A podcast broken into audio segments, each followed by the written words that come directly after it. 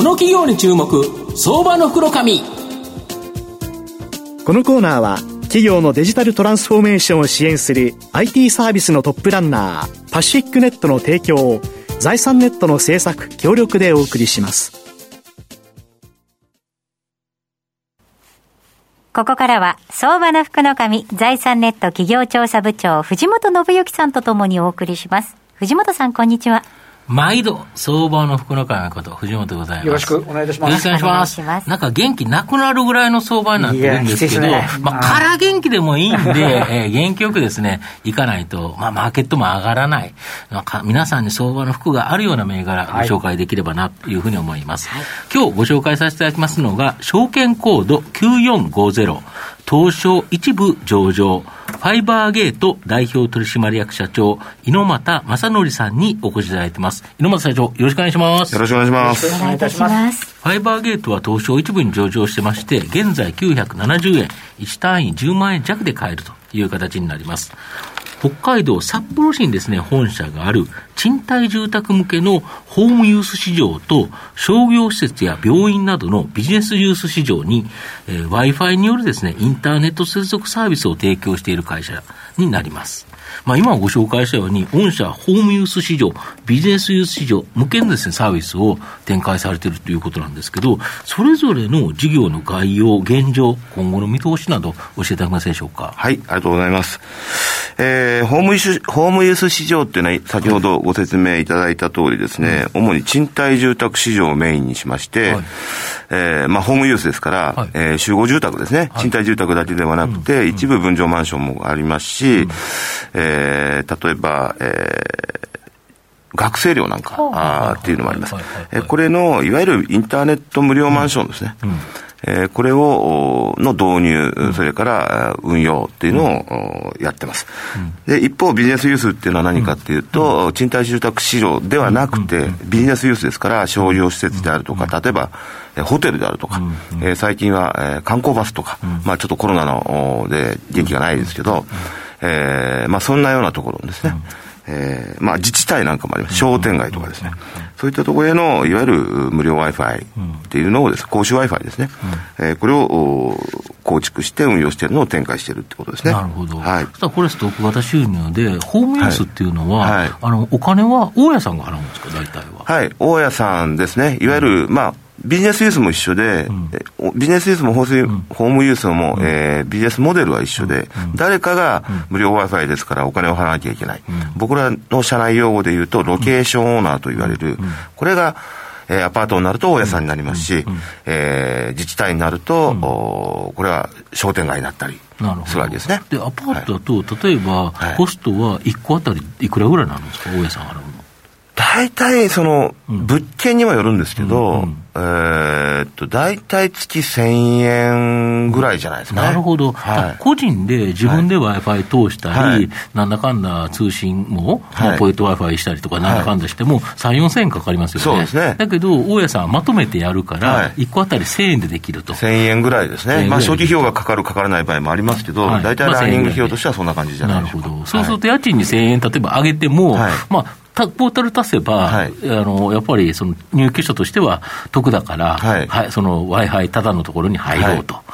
う形になるというということですね、まあその、うん、現実的にその新築であれば初めから賃料設定できるんですけど、うん、基築の場合は1000円 ,1000 円上げるっていうこともなかなか難しいので、それよりも空室が埋まって、実際の手取りが上がるっていう、その効果の方が大きいですよね。なるほど、1000円でその負担をしたとしても、はい、これ、w i f i 無料になったからであれば、はい、あの今まで入らなかった空室が入るかもしれないと。はいあこれだけど、やっぱり入る方から言うと、はい、結局、自分で線引いて、大体通信はするでしょうから、はい、今、そうですよね。特にリモートワークになってからそうですね。うんうん、なるほど、はい、あと、御社の売上高は、設置時にです、ね、発生する初期費用などのいわゆるフローと言われるような収入と、サービス提供あの間ですね、ずっと月額課金でもらえるストック型収入の2つから成り立ってると思うんですけど、はい、このストック収入って上場以来、今期の第一四半期まで14四半期連続で増加しており、はい、年平均成長率が4割を超えて2.8倍にもなってる。はい、めちゃめちゃ成長してますね。あの、おかげさまで、その、うん、まあ、コロナっていうこともあり、うん、その前はインバウンドっていうこともありですね、あの、やっぱりその Wi-Fi、Wi-Fi をですね、やっぱり自分の電波使うのもったいないですから、まあそうですよね。まあ、これをちゃんと自分の電波ではなくて、えー、ちゃんと無料の Wi-Fi につないで、まあ、セキュリティを気にする方も一部いらっしゃるかもしれませんけど、やはりその世の中のニーズが非常に高かった、っていうこともあってですね、えー、と設置数が増えてる、うん、まあ、イコールフロー収入が、あ、ストック収入が増えてるっていうことに、まあ、直結してるわけですね。これ、ストック収入が上がると、企業経営としては楽ですよね。楽です、ね、正直は言うと。は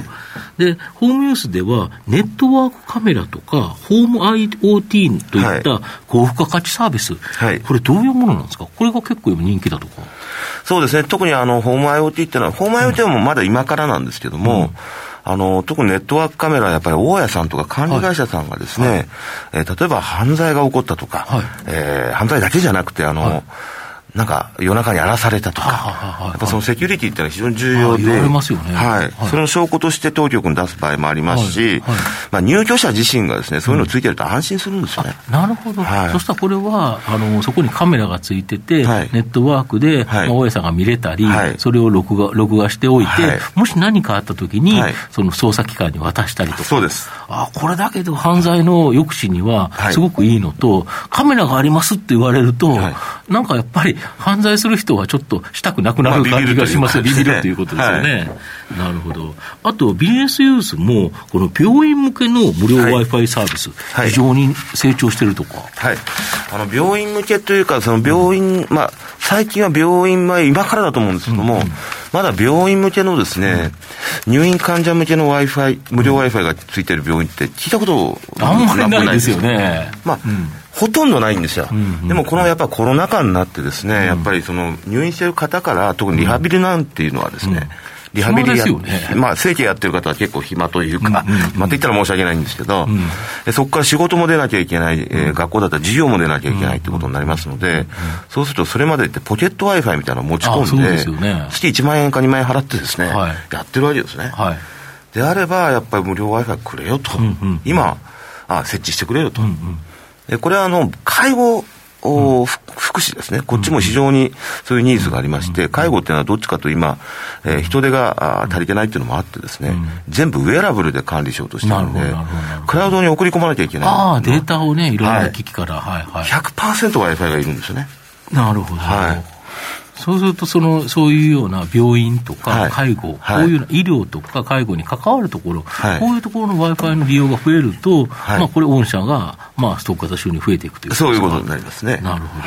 ど。で、今後、面白いのは、御社、通信に加えてですね、太陽光発電、やはり SDGs、はい、二酸化炭素削減、はい、非常にですね、国策として言われてる、はい、いわゆる再生可能エネルギーシステム、はい、まあ、これを使ったサービスを検討していて、今、川口県、川口市にですね、はい、えー、建設する賃貸住宅、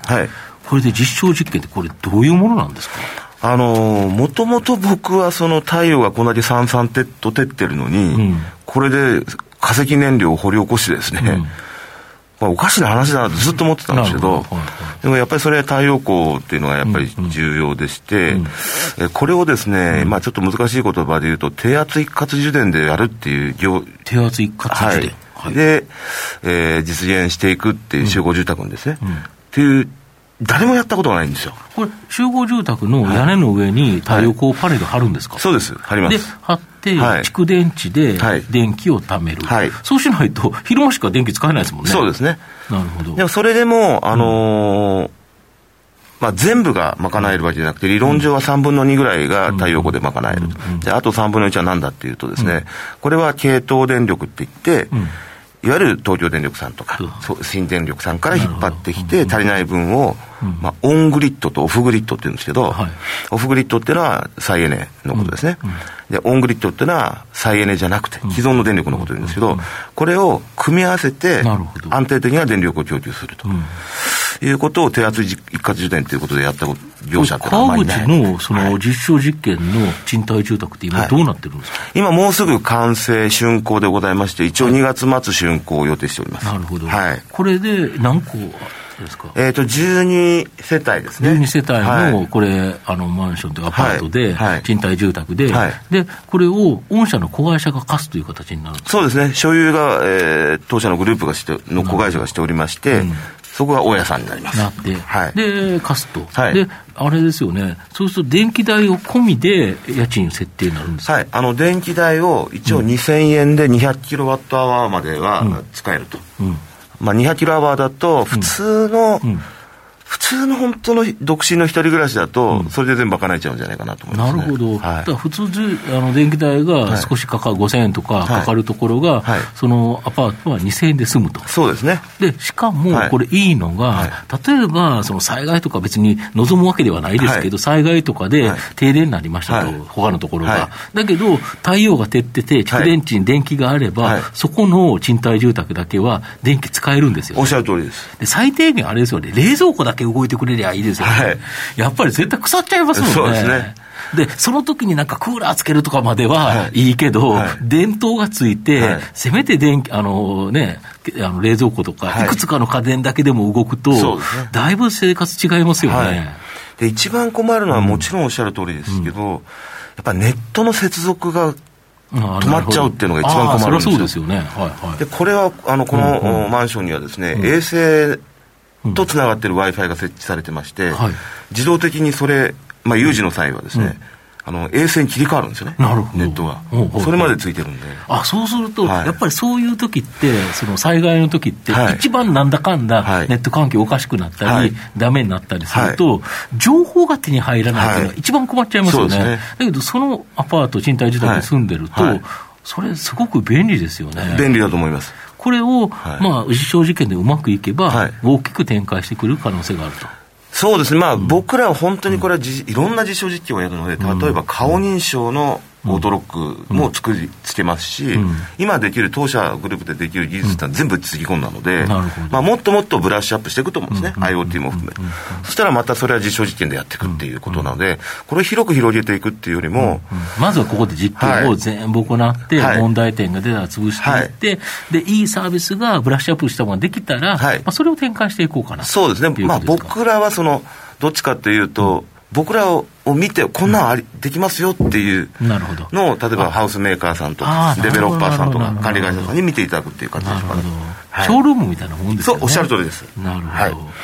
御社の今後成長を引っ張るもの、改めて教えていただきたいんですが。ありがとうございます。あの、僕らはずっと、おやってきたことが一点あって、それは、ネット、インターネットでもですね、はい。この再エネもそうでしょうけど、はい。とにかくニッチに、はい。ニッチであ、ニッチマーケットを自分たちで作りトップシェアを取るっていうことなんで、これはどんな業界、どんなビジネスに行っても変わらないと思うんですね。なるほやっぱそのニッチを見つけていく、もっと言うとニッチをん。自分たちで作り出していくっていうことでトップシェアを取っていくうんっていうことが、うんうん。やっぱり、なんやかんや言って成長のですね、んうんえードライブになっていくんじゃないかなと思います。ど。なるほど。これ先ほどちょっとスマート IoT とかっていうところ、あ、違う、ホーム IoT とかって見ると、これ、すごいですね、入居者のスマホアプリで、スマートロックの解除とか、はいできてっていうような、なんかかなり、なんかこう、やっぱ先端的で安全、セキュリティ面からなんか安心できそうな感じですよね。そうですね。ただ、まだまだですね、はい。IoT はもうちょっと先だと思います。これが普通になってきたらね、なかなかちょっとまた生活変わってきますよね。そうですね。あの、やっぱりその入り口をちゃんと、一番便利なのは多分入り口とかカメラを見すぐ見れることだと思うんですよ。あと顔認証で誰が来たかが遠くにいても分かる。はいはいはで、そこから電話して、あの、電話してですね、電話じゃなくて、そのまま話しかけて、例えばそれが海外にいてもですね、すいません、置き配にしといてとかすぐ言えるわけです。よ。なるほど、は海外で、例えばハワイで、はい。バカンスしてるときに、はい家になんか誰かが届けに来たと、はい。そしたら、ああ、そこに置いといてっていうのが言えると、はい。家にいるかのように、はい。なるほど、これ全然違いますよね。最後まとめさせていただきますと、ファイバーゲートは、ホームユース市場、ビジネスユース市場向けで、独自のマーケティング力によって、着実にですね、ストック収入を増やし続けた企業になります。この分野、まだまだですね、安定的な高成長を期待できるというふうに思います。まあ、新規ビジネスとして再生可能エネルギーによる電力供電力供給、これをですね、今研究しておりまして、まあ、この分野はですね、飛躍的な成長の可能性あるかなというふうに思います。まあ、じっくりと中長期投資で応援したい相場の福の神のこの企業に注目銘柄になります。はい。今日は証券コード9450東証一部上場ファイバーゲート代表取締役社長猪俣正則さんにお越しいただきました。猪俣さんありがとうございました。ありがとうございました。ありがとうございました。藤本さん今日もありがとうございました。ありがとうございました。企業のデジタルトランスフォーメーションを支援する IT サービスのトップランナー、東証2部証券コード3021パシフィックネットは、パソコンの調達、設定、運用管理からクラウドサービスの導入まで、企業のデジタルトランスフォーメーションをサブスクリプションで支援する信頼のパートナーです。取引実績1万社を超える IT サービス企業、東証2部証券コード3021パシフィックネットにご注目ください。この企業に注目、相場の袋紙。このコーナーは、企業のデジタルトランスフォーメーションを支援する IT サービスのトップランナー、パシフィックネットの提供を、財産ネットの制作、協力でお送りしました。